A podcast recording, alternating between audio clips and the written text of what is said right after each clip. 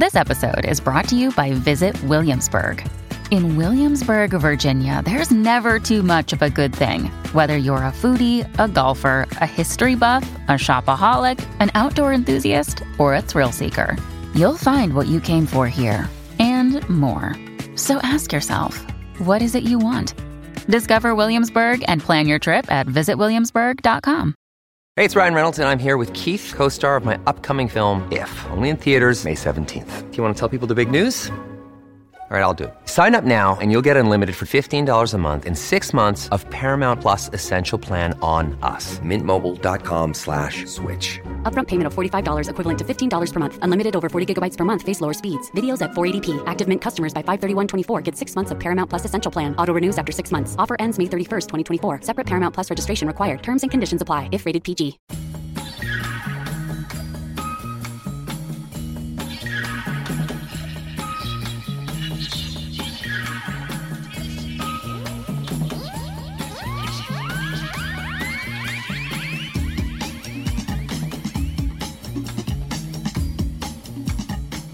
Hello and welcome to Fourth Estate, your weekly media current affairs panel show.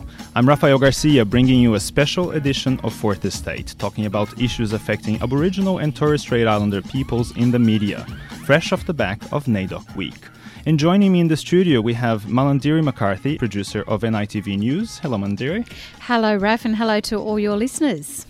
And we also have Allan Clarke, National Indigenous Affairs reporter with BuzzFeed Australia. Hello, Allan. Hi, thanks for having me on. Thank you for joining us. And on the phone, we have Summer May Finlay, team member of the Just Justice Project. Hello, Summer May. Hi, how are you doing? Hi, thanks for joining us. And to have your say on the issues that we're discussing, get in touch with us through Twitter.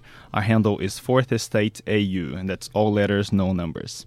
And remember, you can now find Fourth Estate's weekly podcast on iTunes and on SoundCloud, where you'll be able to listen back to this episode and many others.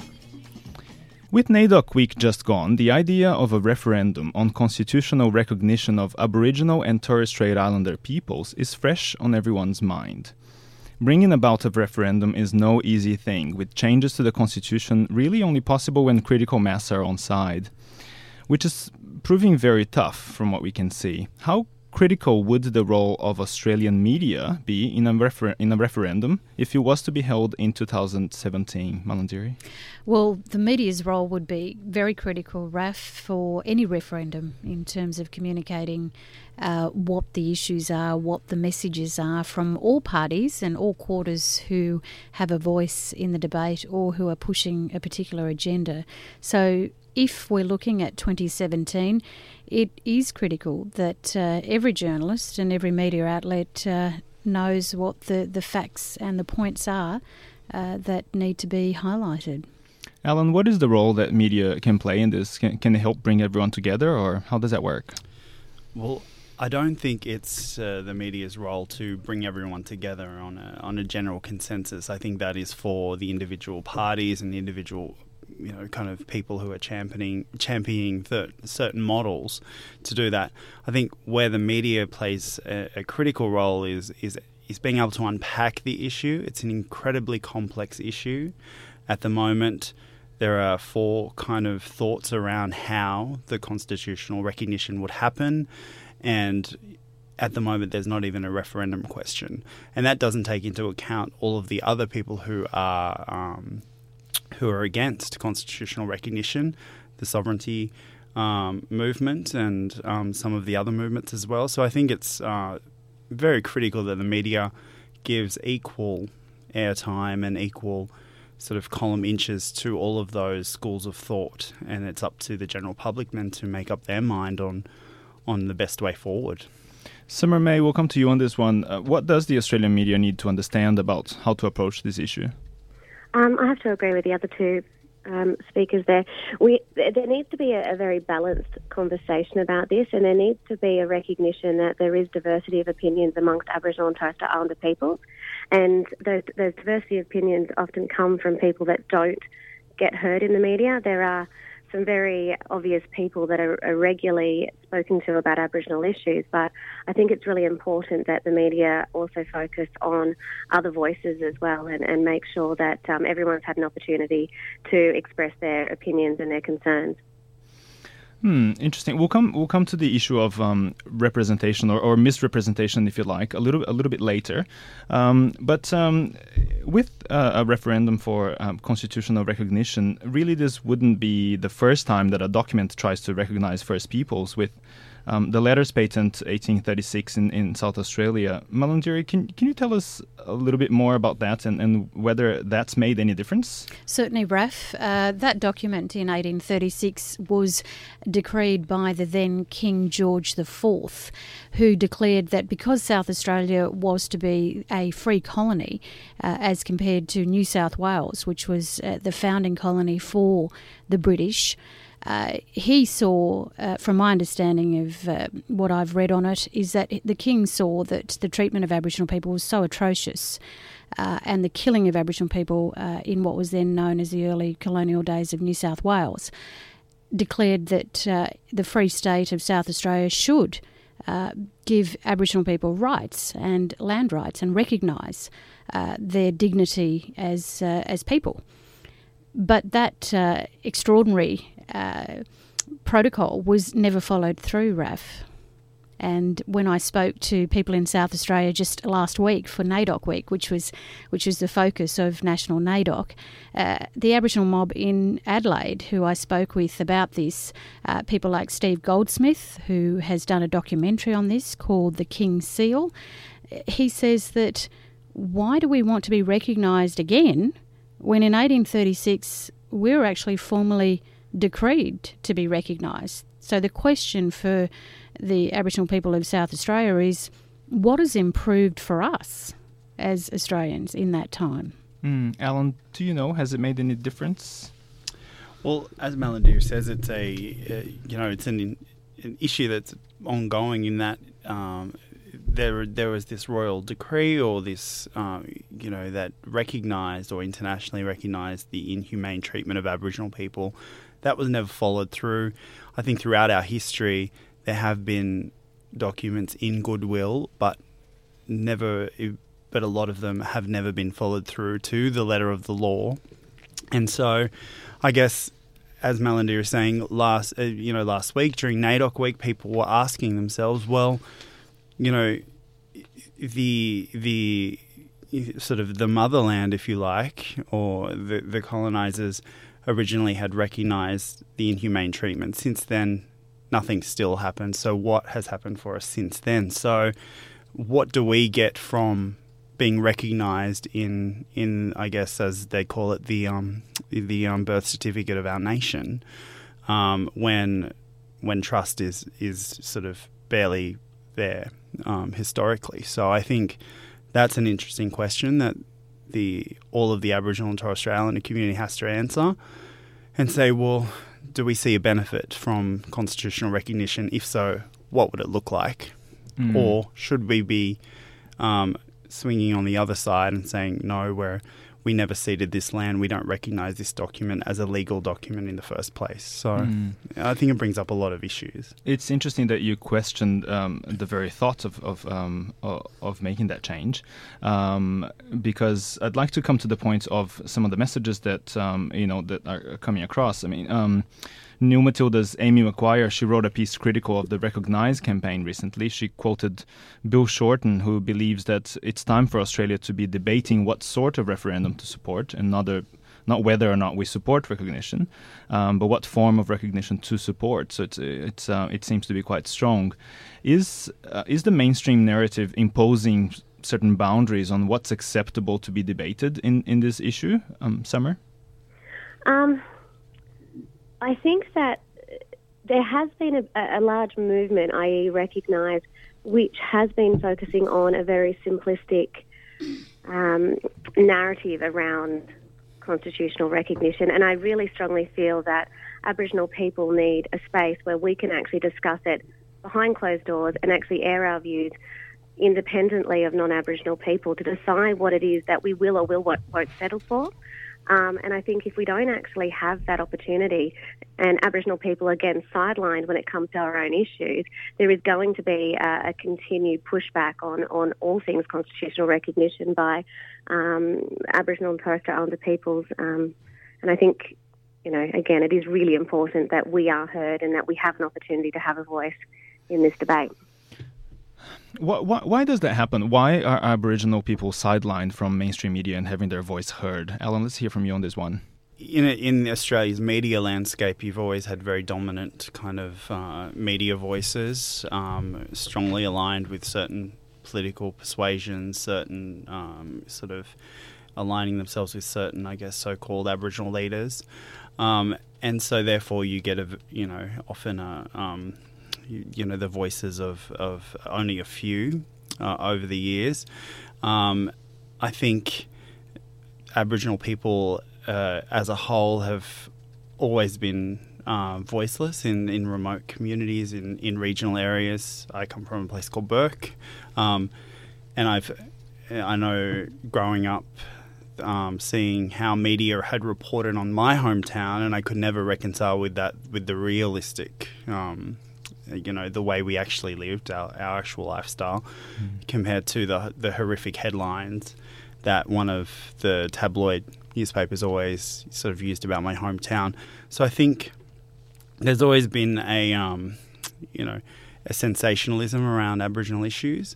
Um, only now as uh, I do see a subtle shift in that as more new media come up, um, things like NITV News, are starting to give voices to those people in remote regional areas. I'm seeing a shift in in those ideas and perceptions on on Indigenous issues. But as as um, Summer mentioned there, in this whole constitutional recognition debate, it is it is so big and it's moving perceptibly fast that people can't catch up. Even the the Aboriginal people in, and Torres Strait Islanders involved in the process still don't know where this is going to lead. And so I think, therefore, once once that starts to happen, people are suspicious. People are um, worried about what the actual outcomes will be in the end. And um, unfortunately, big mainstream newspapers do have what you know people to speak speak to their particular issues. So I think you're only getting um, sometimes a very monocultural view from certain media outlets. So, Malarndirri, with you heading heading a team at NITV News, um, obviously there's a, a, certain angle, you know, a certain voice that you're trying to, to make, you know, be heard. Um, would you agree with Allan and, and uh, that there's a, a, little bit of a disconnect in mainstream media when you when you watch or, or read something on mainstream media? How, how does that make you feel sometimes? Does it, you know, do you cringe or you know, what's the well, clearly, uh, there there is a disconnect uh, if uh, mainstream media has not been able to grasp uh, the deeper meaning and the deeper issues that impact on uh, First Nations peoples. I think the uh, movement of Aboriginal and Torres Strait Islander media has been significant, and its growth and journey with you know Aboriginal and Torres Strait Islander journalists is continuing is incredibly significant. If we look at uh, storytelling in itself, uh, the history of our people is about storytelling because we never wrote things down. We would sing it through what I call gujiga, from where I come from in the Yanyuwa language, which is the song lines. And therefore, that would be a form of storytelling about country, about culture, and about relationship to one another. So, unless uh, Aboriginal and Torres Strait Islander people are included in the conversation, any conversation, whether it's to do with constitutional issues, whether it's to do with jobs, whether it's to do with uh, education and health and housing, unless we're included, uh, it uh, makes for really dull reading. Hmm you brought up some uh, different topics there. So obviously, there's a, a, range of topics that affect Aboriginal and, and Torres Strait Islander peoples. Do you feel that the the topic of um, constitutional recognition has somewhat overshadowed other topics in media in, in the recent months or, or years? Oh, absolutely. I mean, you only have to look at NAIDOC Week, which is the biggest week of the year for Aboriginal and Torres Strait Islander people across this country, yet the focus was on the Constitution. And yet we have incredibly high rates of incarceration. We have depressing uh, statistics on suicide. And here in every state and territory where people trying to be resilient, trying to be strong, celebrating the strength of culture. And that's what NAIDOC Week is about. It's not about constitutional issues. However, uh, you know, the, the government of the day, the parliament of the day decided to use the NAIDOC week as an opportunity to put it fair and square on the mainstream agenda, which it did quite successfully uh, for the mainstream media. But if you spoke to Aboriginal and Islander people across the country, uh, while it is a conversation that they are having within their own groups, uh, was it the time to do it? That's another question to be put to people. Hmm, an interesting question of timing. You are on Fourth Estate with myself, Rafael Garcia, Malarndirri McCarthy from NITV, Allan Clarke from BuzzFeed, and Summer May Finlay from Just Justice on our special NAIDOC edition of Fourth Estate. Malarndirri, earlier this year it was reported that SBS, which incorporated NITV in 2012, would be axing the nightly NITV news bulletin by June, which um, which you um, work on although neither jobs or airtime would be reduced and that a current affairs program would replace your news bulletin. Can you give us a bit of an update on where things are at? Obviously, you're still sure, on air. Absolutely. And it's a wonderful thing, Raf. We are very much, very, very much on air. And I think uh, it's an absolute credit to the team at NITV and uh, certainly uh, the news journalists as well. There is incredible passion to make sure that the news of First Nations people is very much a pivotal point of the NITV channel, and we are certainly going from strength to strength, which is a beautiful thing to see. Hmm. Um, Summer May, the New South Wales Aboriginal Land Council's trailblazing magazine Tracker was shut down last year. They were citing issues with cost and, and effectiveness. The National Indigenous Times was placed into voluntary receivership last year as well. Are we witnessing a decline of the health of Aboriginal media in Australia? Um, I, I think that I think that I think there's a, a, range of other options available to people now, and print media generally is is, is more difficult than it was in the past. Um, I think a lot of Aboriginal people, as you'll see, are going online and blogging or getting engaged with the Guardian. So I think that it's it's, it's that um, print media in itself is quite difficult, and, and the conversation is shifting to an online forum. Mm. Allan, what do you think? Um, I think that's exactly right. I um, I started in print many years ago um, at Fairfax and watched, uh, and then and then left for television and watched many of my former colleagues um, fall by the wayside and, and watched the decline of print. And I think that's just reflected also in Aboriginal print as well. Um, I think Tracker. there were more issues in regards to I don't think uh, you know in terms of they were being funded by New South Wales Land Council, so I think that was their own issue rather than a readership issue.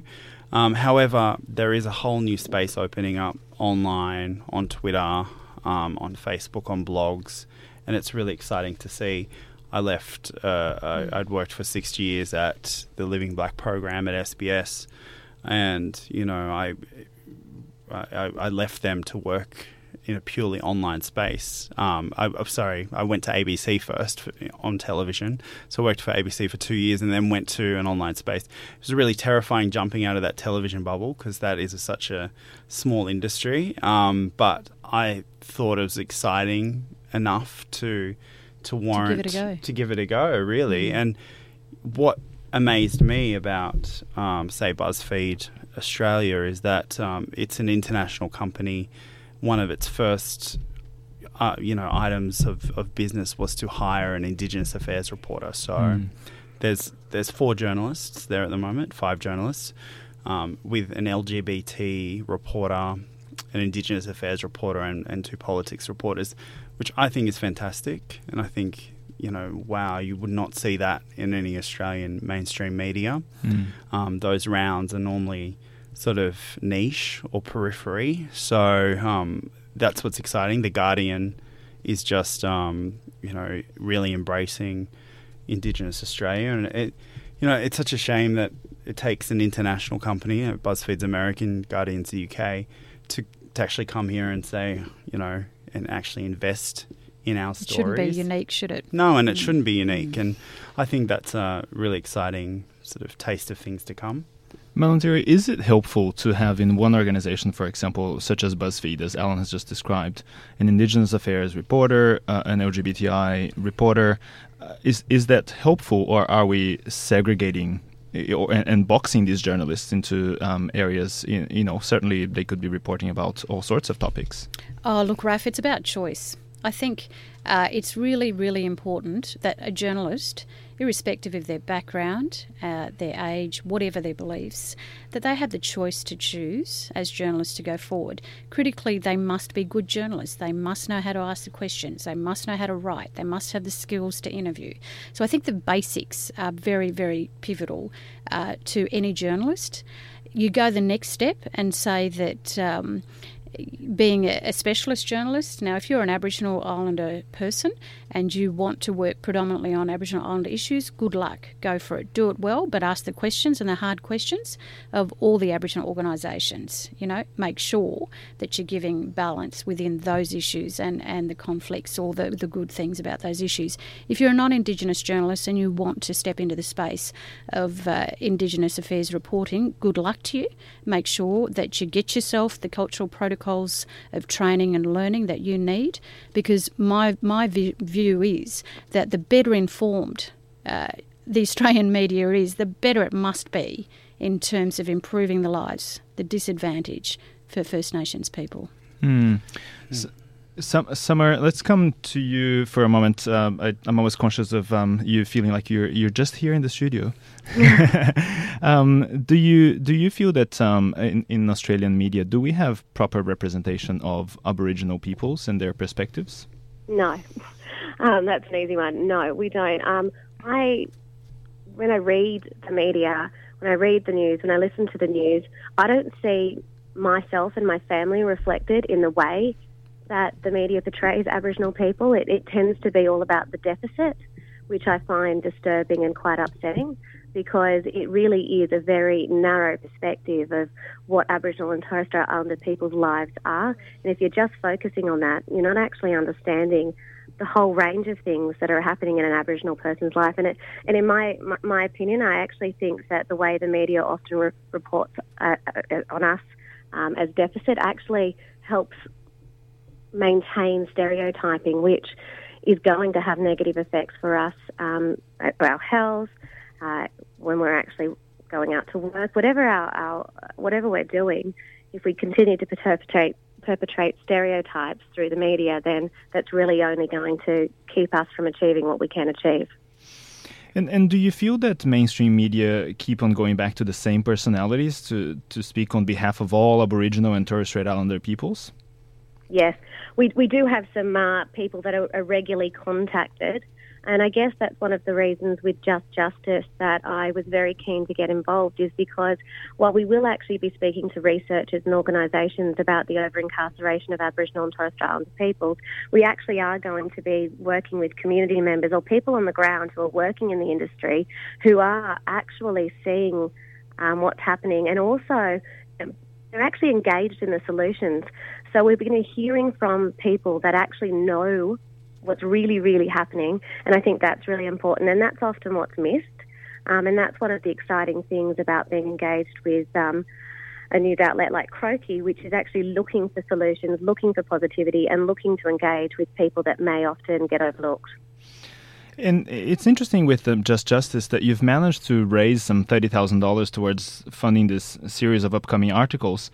Um, would you be able to um, to talk a little bit more about um, where that's at? Yeah, so we actually kick off this week. We're going to be posting our first article as a funded um, campaign this week, which is very exciting. Um, so we, I, have to say that we only had one organisation who actually put in a, a, reasonably large donation, and that was the Jesuits, um, which we're very grateful for. So the rest of it was actually donated by concerned people, the general public. We had one la- very large donation from another individual.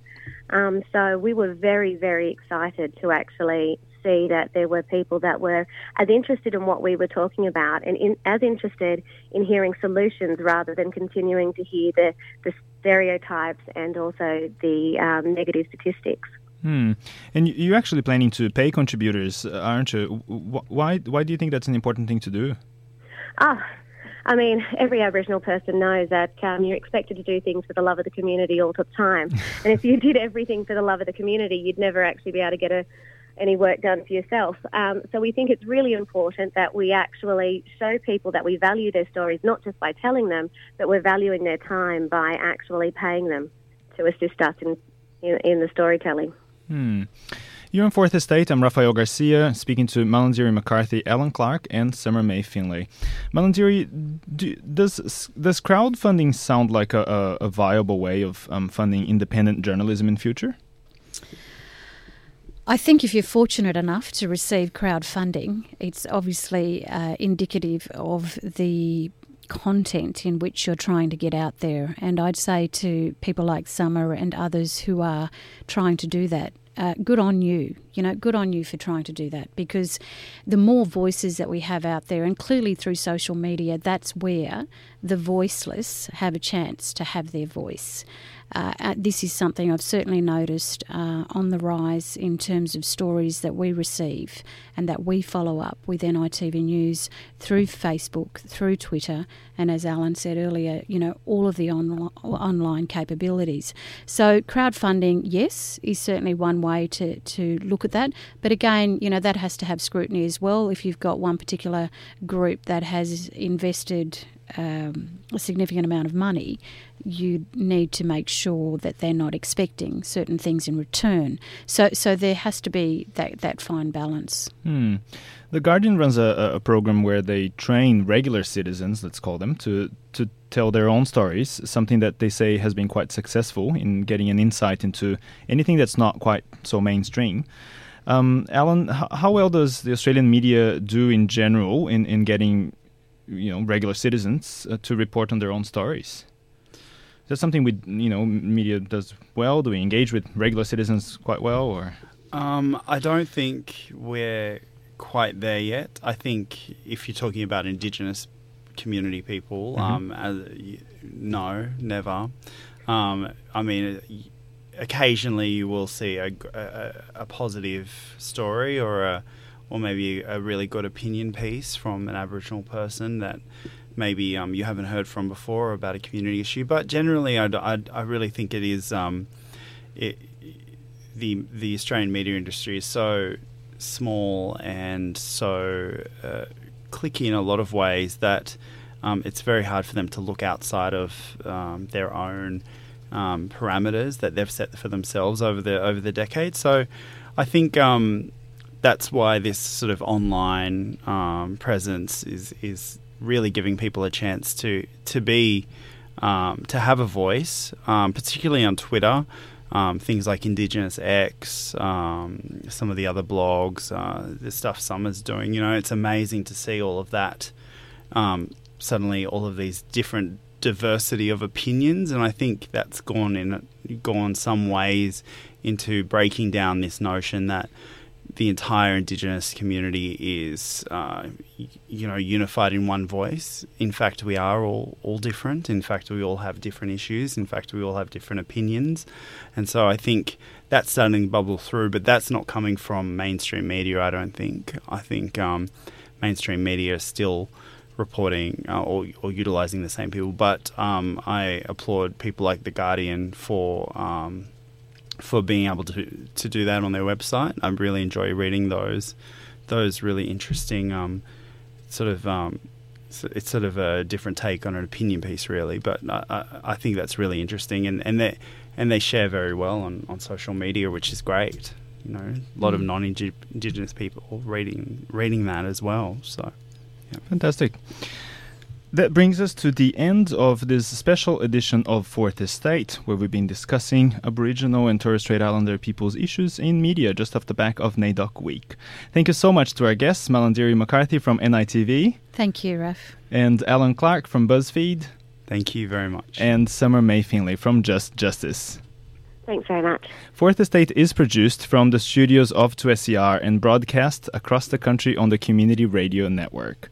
Don't forget, you can check out all of our podcasts on the 2SER website, as well as iTunes and SoundCloud.